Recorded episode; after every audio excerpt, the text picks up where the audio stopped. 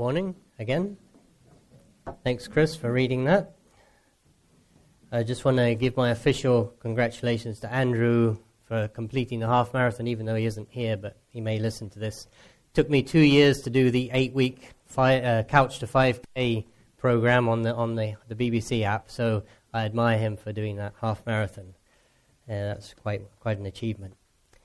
So we're continuing our series in Acts, and uh, we're in the middle of this chapter, chapter 13, which Chris has just read to us.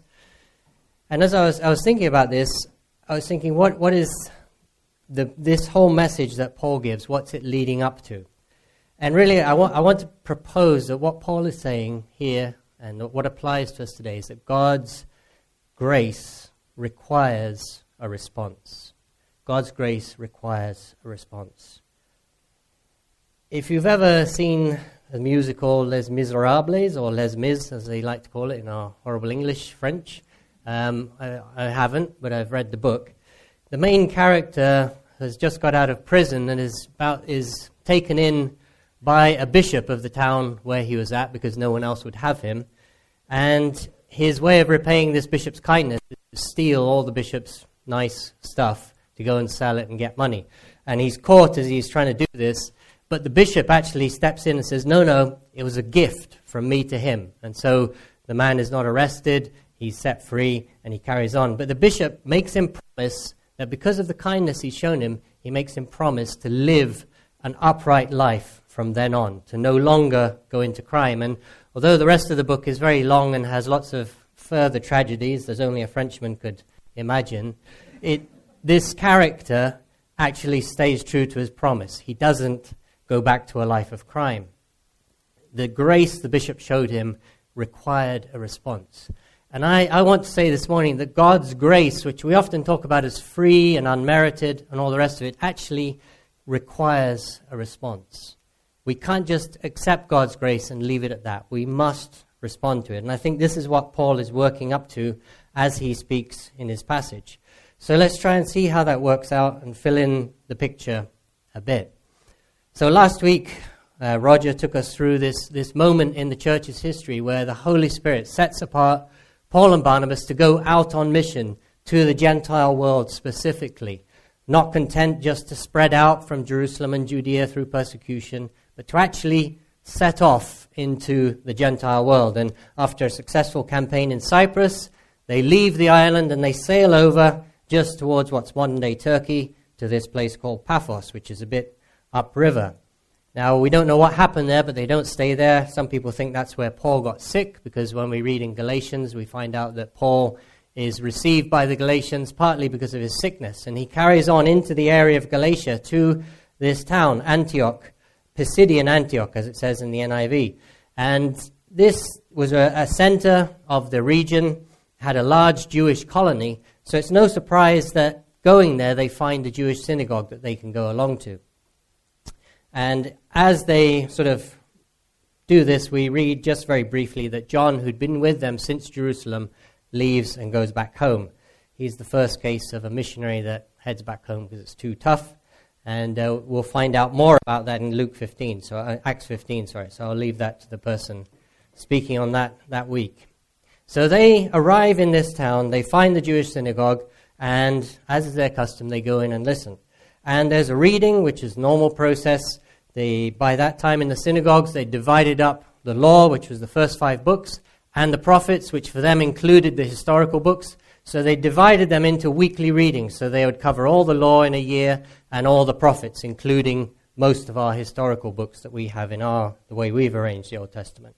So they would work their way through every year all that material. So it would be quite a long reading Of course, we don't know what they read, but we may get some hints from what Paul quotes later on. And then the normal pattern after those readings was that someone would stand up and give a word of exhortation, just like we've done today. So Chris is our uh, rabbi reading it, and then there, there's a speaker comes out and speaks. And probably because they would have recognized that Paul and Barnabas were trained speakers. Barnabas was a Levite, remember?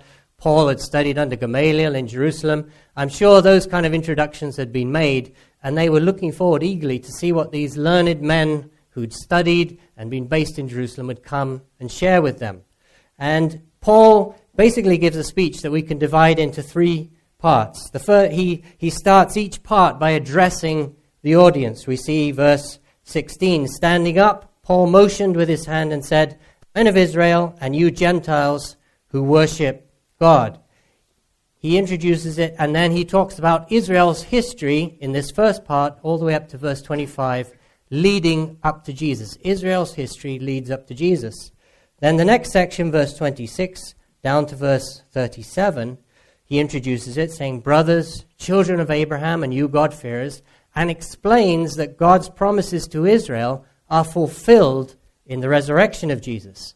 And then he finishes in the last section, verse 38 to 41, again addressing them, My brothers, therefore my brothers, and he says, This is where you must respond to what I've been saying. God's grace requires a response. So let's look more closely how Paul does this. We obviously can't go through verse by verse, and Trish will, Trish will quickly cut me off if I try that, but we need to unpack it a bit more. So let's look at the first section, verses 16 down to verse 25. We read that Paul addresses them, as I've said, men of Israel and you Gentiles who worship God. In that synagogue that day, there were the Jews who belonged by birth, were part of the Jewish nation. There were God-fearers, Gentiles who worship God, as the NIV calls them. And there were also proselytes, as we'll see later on. Gentiles who'd actually taken the step of circumcision and fully following the Jewish law and wanting to become Jews in that sense. So here were a group of people who knew the law and were eagerly seeking to hear what God had to say from them. And Paul starts with what was a well known summary of God's dealings with the people of Egypt. It's not something he made up. It's, you can see similar things in, for example, Deuteronomy 26, where they're to recite when they bring their sacrifices how God has dealt with them through uh, the history of Israel. And so Paul draws on this summary, and he shows that God's work, God is at work graciously throughout the history of Israel. We're very wrong if we think that the Old Testament was just about the law, though the law came in at that point, and then the New Testament is grace. God's grace is always at work through the history of Israel and through the history of mankind. Let's see how, how that comes here. The God of the people of Israel, verse 17, chose our fathers. God graciously chose them. The, the Jews, as part of their history, were reminded, Deuteronomy 7, that God didn't choose them because they were a great and special nation. He chose them out of His love. And in fact, when they were bringing the sacrifices, they were to say, our father was just a wandering Aramean, nobody special when God chose Abraham. God graciously chose them. Then he prospered them in Egypt, and we saw through the summer how God used Joseph to preserve his people and make them a great nation in Egypt. Carrying on in verse 17, it says, With mighty power, or as it literally says, with an uplifted arm, he lifted them out of that country. He led them out of that country. After several days of doing DIY and painting and scraping, I've realized I've got a puny right arm. Now, for those of you who do that regularly, I admire you. But God's arm is not limited. He doesn't get tired. And Paul here is quoting very directly Exodus 6 6, which says God would bring them out from the people of, from the nation of Egypt with an uplifted arm. And God's arm is described as powerful and not too short to save. Isaiah 59 1. Then we read that God either endured their conduct, or if your Bible is like mine, it has a footnote saying, some manuscripts say God cared for them, which I think is a better reading. God graciously cared for them through the wilderness. That actually quotes directly from Deuteronomy 1, verse 31, particularly in the way it's in the Greek Old Testament, which is what they would have been reading here. It says, In the desert, this is Deuteronomy 131. You saw how the Lord your God carried you or nurtured you as a father carries his son all the way you went until you reached this place. God graciously brought them out of Egypt, graciously carried them through the wilderness into the promised land. And he finishes off verse 18, verse 19 talking about how God graciously gave them that inheritance, the land of Canaan. And then says in verse 20, all this took about 450 years. So he's given them this mini summary of the first half of Israel's history God's gracious acts at work. Then he jumps to the judges, how God gave them the judges until the time of Samuel the prophet. And verse 21 and 22, he talks about Saul being appointed king, but then being removed because he wasn't found faithful. And finally, this figure, King David, being the leader that God had appointed. And it says that actually he raised up David as king. And Paul is doing that, even though he doesn't use those words in the NIV. Paul is going to play on that because he is later going to say Jesus was raised up by God to be the promised Savior. So David foreshadows Jesus because he was raised up. Then he foreshadows Jesus because he was a man after God's own heart, verse 22, who would do God's will completely. He will do everything I want him to do. And verse 23 goes on to say, From this man's descendants, this David, who I've raised up, who's a man after my own heart, God has brought to Israel the Savior, Jesus, as he promised. This is the culmination of the story of Israel. God raising up Jesus, the Savior, as he promised. That's what all of Israel's history has been leading up to, this moment of Jesus' coming. And as we look through that mini summary that Paul gives, we find out that it is always God acting.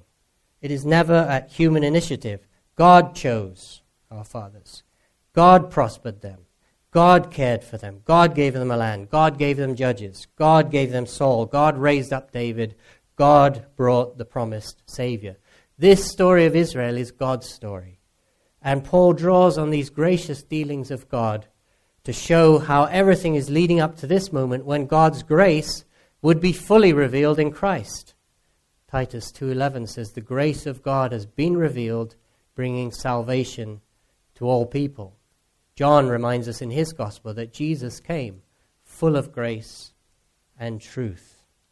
So that's the first part of Paul's message, drawing on the history of Israel all the way up to David. But he also carries on talking about John the Baptist and Jesus. I seem to have lost my place, which happens. Yeah, skipped over him slightly. All this was leading up to Jesus, and he was so important. Sorry, just jumping back to verse 24, that before he came, God sent John the Baptist to prepare the way.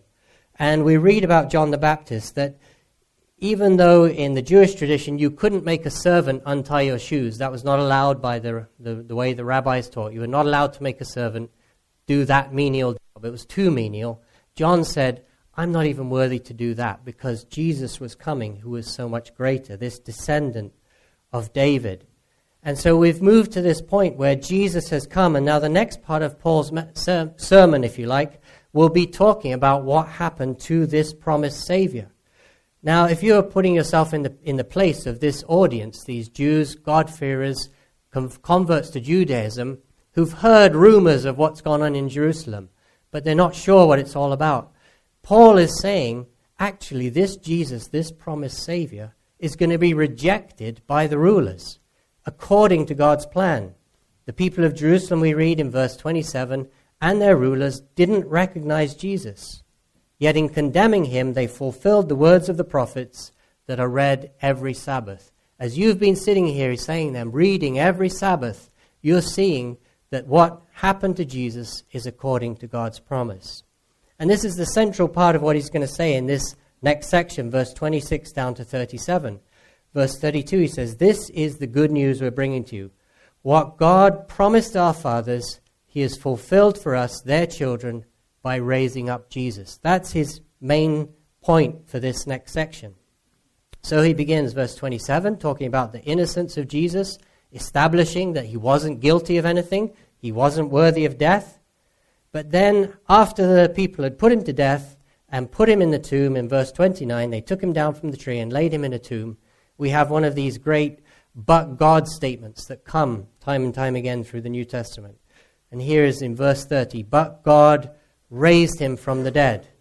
And he says, You can go and check this out if you like. There are witnesses to this event. This is a verifiable history. And by the way, this is still the history of the people of Israel. John the Baptist and Jesus and the disciples were all Jewish people living out the history of that nation, which was God's story of redemption.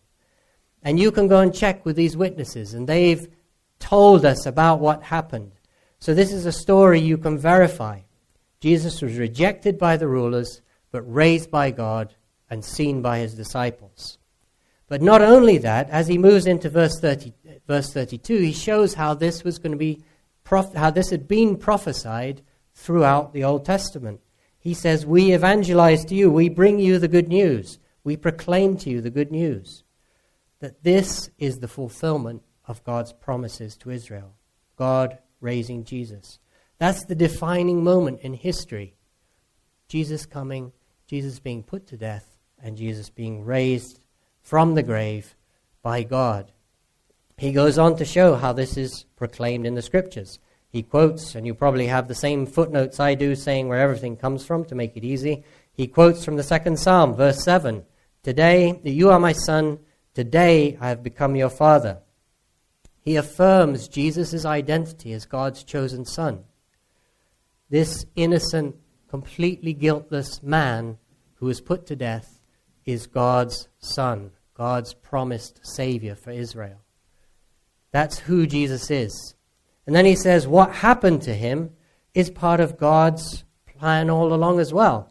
And he says, what he says essentially by in verse 34 is that God, we, can, we know God raised him from the dead because that's promised in the Old Testament. Isaiah 55, verse 3 I will give you the holy and sure blessings promised to David. And he says, one of those blessings, going on to say, was that you will not let your Holy One see decay. Psalm 16, verse 10. That's the promise he's referring to. He says that didn't apply to David, as he explains in verses 36 and verses 37. David fulfilled his time as king, then he died like everyone does. He was put in a tomb, and his body decayed. So that promise to him doesn't apply to David, it applies to this promised coming Savior. And we know he was raised again by the eyewitnesses, and we see that that promise applies to him. We know Jesus was raised again from the dead. It's proved by eyewitnesses, and it's promised in the Old Testament scriptures. We have this certainty that this innocent man, this Son of God, was God's promised Savior who has been raised from the dead. And note, throughout this section, it is also God still acting graciously to his people. He promises this descendant. He inspires the scriptures that will show how this descendant is to rise from the dead. And he is the one who raises Jesus from the dead, from the grave. This is the central point of the message of salvation that we read, that Paul tells them about, verse 26. To us it has come this message of salvation.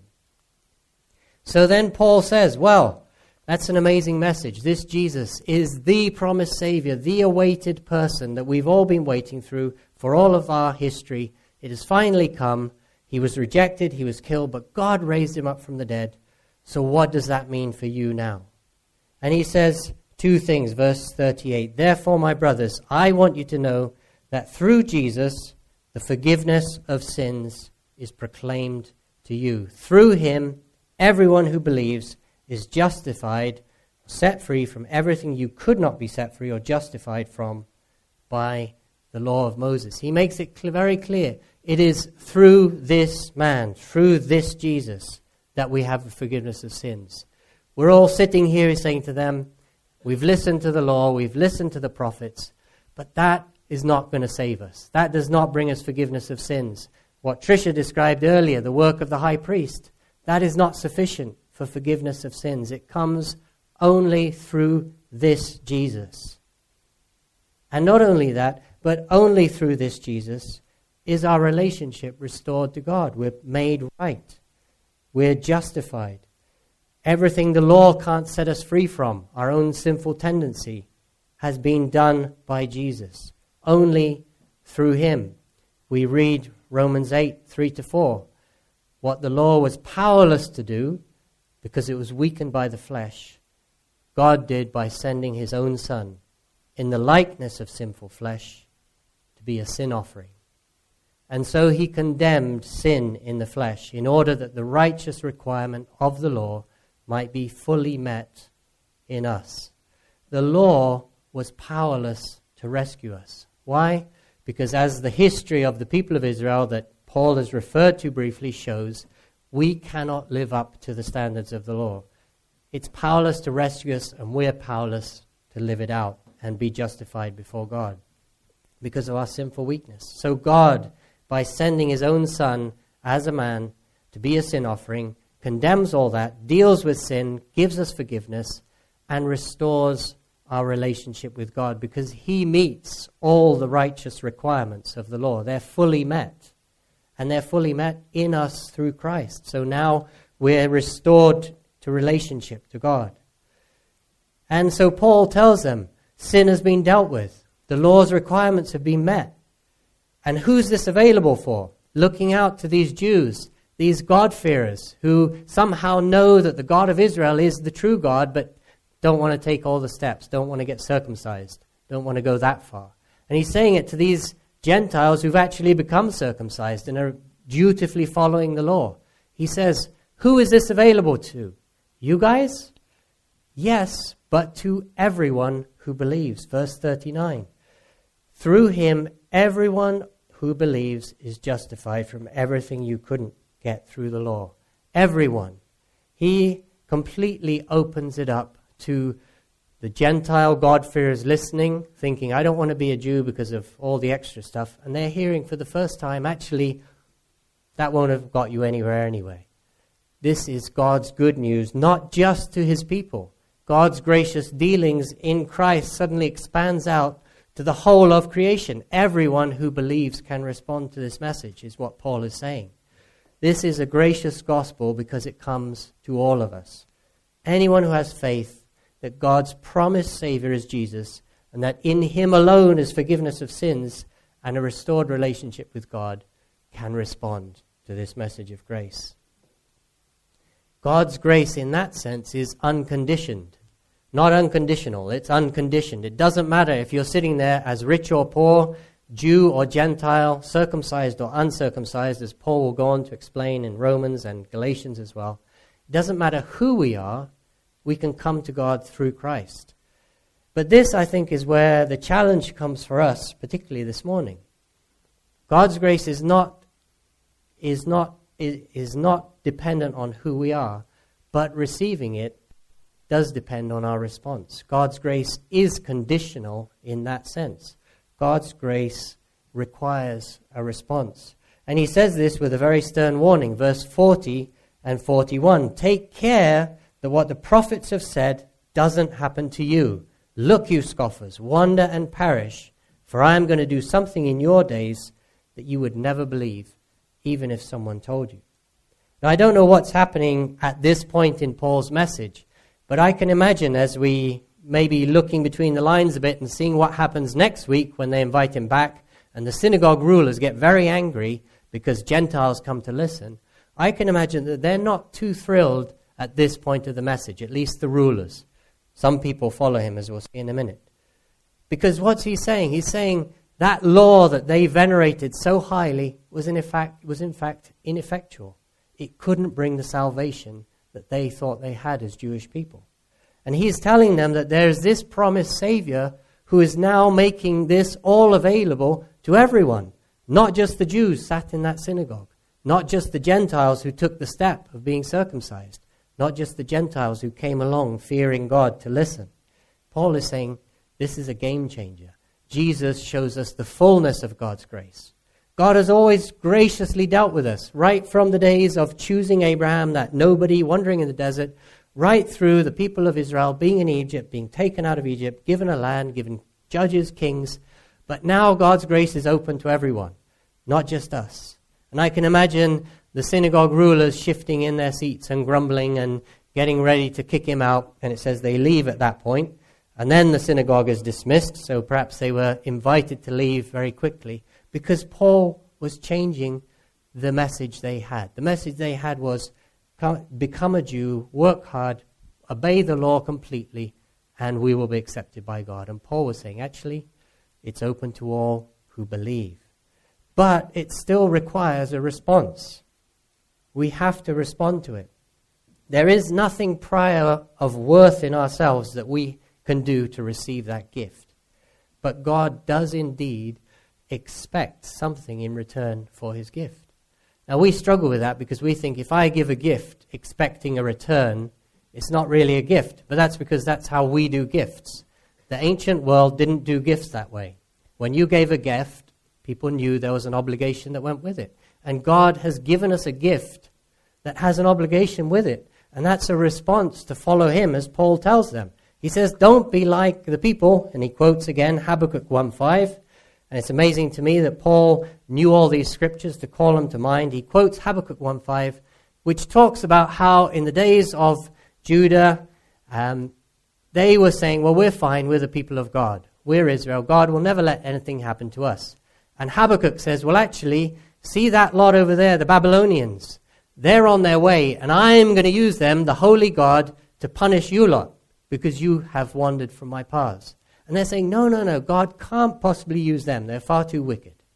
But God says, No, that's what I'm going to do. And Paul says, as it says there, Look, you scoffers, in the Hebrew version, it says, Look among the nations, wonder, for I'm going to do something in your days that you would never believe. And Paul says, Actually, this is exactly what will happen to you if you ignore this warning to turn to God. The same thing that happened to the, to the Jewish people back then will happen to you now. You will perish. And so we have a message of grace, yes, a message of salvation that we can't earn ever but it requires a response from us. Paul says, ignore it at your own peril. You cannot laugh it off. You must respond. Then we read verse 42 to 43 that as Paul and Barnabas left the synagogue, some of the people invited them to speak further, and that when the congregation was let out, many of the Jews, it says verse 43, and devout converts to Judaism, followed Paul and Barnabas, who talked with them and urged with them to continue in the grace of God. God's grace, as we've seen, has continued throughout the history of Israel, and now Paul says, continue in it. But that continuing grace of God requires an ongoing response from us. It's not a one time ticket to heaven. I've stamped my passport, now I've got the visa for heaven. It's an ongoing response. And Paul says, don't neglect it, don't ignore it. Paul's word of encouragement, which he's invited to speak at the beginning, where it says, Brothers, if you have a word of encouragement, it's a good thing it wasn't a message of encouragement because that would have gone on even longer. It was just a word. In that one word of encouragement, he reminds them of God's grace, but says, Now you must respond to this new revelation which is in Christ, the promised Savior to Israel and to the whole world. And he says to them in verse 26, This message has come to us this morning in this synagogue, or afternoon, I don't know. But it's come to us today in Abbey Church. It's still relevant here this morning. Are we still responding to God's grace? Maybe for the first time we need to do that. Hebrews 2 3 tells us, How shall we escape if we ignore such a great salvation? How can we escape if we ignore this promised Savior, who only in Him is found forgiveness of sins and a restored relationship with God. But not only that, as believers, which probably the majority of us are, if not all, we have to continue responding to God's grace. We cannot ignore it. And as we will see as the story goes on in the next week, Paul knew these believers who'd started to follow him and Barnabas were going to be challenged to give up on this grace. Because next week there's a big hullabaloo and they're kicked out and they say, right, we're off to the Gentiles. And I think as believers, we're always being challenged to give up on God's grace or to not respond to it, to live our own lives. God's grace requires an ongoing response. Titus 2:11 which says that God's grace which I read earlier that says God's grace has appeared to the world bringing salvation. It goes on in verse 12 to say that same grace teaches us to say no to ungodliness, to live upright and godly lives. Romans 8 4, I didn't quite finish the verse, says this that same, uh, when God dealt with everything the law couldn't do, it says, who does that come to? It comes to those who don't live anymore according to the flesh, but live according to the Spirit. God's grace God's ongoing grace in our lives requires an ongoing response in us of faithfully following Him, of living by the Spirit, not by the flesh. As Trish was saying, I like that picture of ears to listen, hands to do, feet to walk in God's ways. That's the response required of us this morning to God's grace that we see throughout history and through especially the coming of this promised Savior. A response of obedient service to Him. So, yes, God's grace is free and amazing and unconditional in that we can do nothing to earn it. But no, it's not free, it's not without conditions if we want to experience it. We must respond with faith and obedience to God. And that's the ongoing response required of us. And I think one thing that will happen as we do that is the same thing that happened to those early disciples. As we read in verse 31, says, For many days he was seen by those who traveled with him from Galilee to Jerusalem. They are now his witnesses to our people. If we're truly living out the grace of God, we will now be his witnesses to our community. People can't help if they see God's grace truly operating in our lives, but wonder as we heard from Andrew and Chris, somebody asking a question. Coming, what do you think of heaven and hell? They've seen God's grace at work. If there's no evidence of God's grace in us, we won't live questionable lives. I'm using that from some material we looked at yesterday with the ministry team leaders, where we were challenged to live questionable lives. Questionable not in the sense of dodgy, but questionable in the sense of provoking questions from other people because they see God's grace at work in us and our response to it continually, no matter the circumstances. Paul gives them this word of encouragement. This is the word of encouragement to us this morning to respond to God's grace, living lives of obedience and faith, living according to the Spirit, saying no to ungodliness, living upright and godly lives.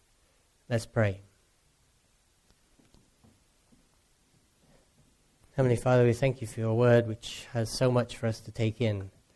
But at heart, Lord, we, we want to respond as we see Paul and Barnabas challenging those Jewish and Gentile hearers of his to show an ongoing response to your grace, Lord. So many times we treat it lightly, we take it for granted, or we just view it as an insurance policy. Lord, forgive us for that. Help us respond to your grace with lives of faith and obedience. Give us those ears to hear. Give us those hands to do your will and those feet to walk in your ways, we pray. In Jesus' name. Amen.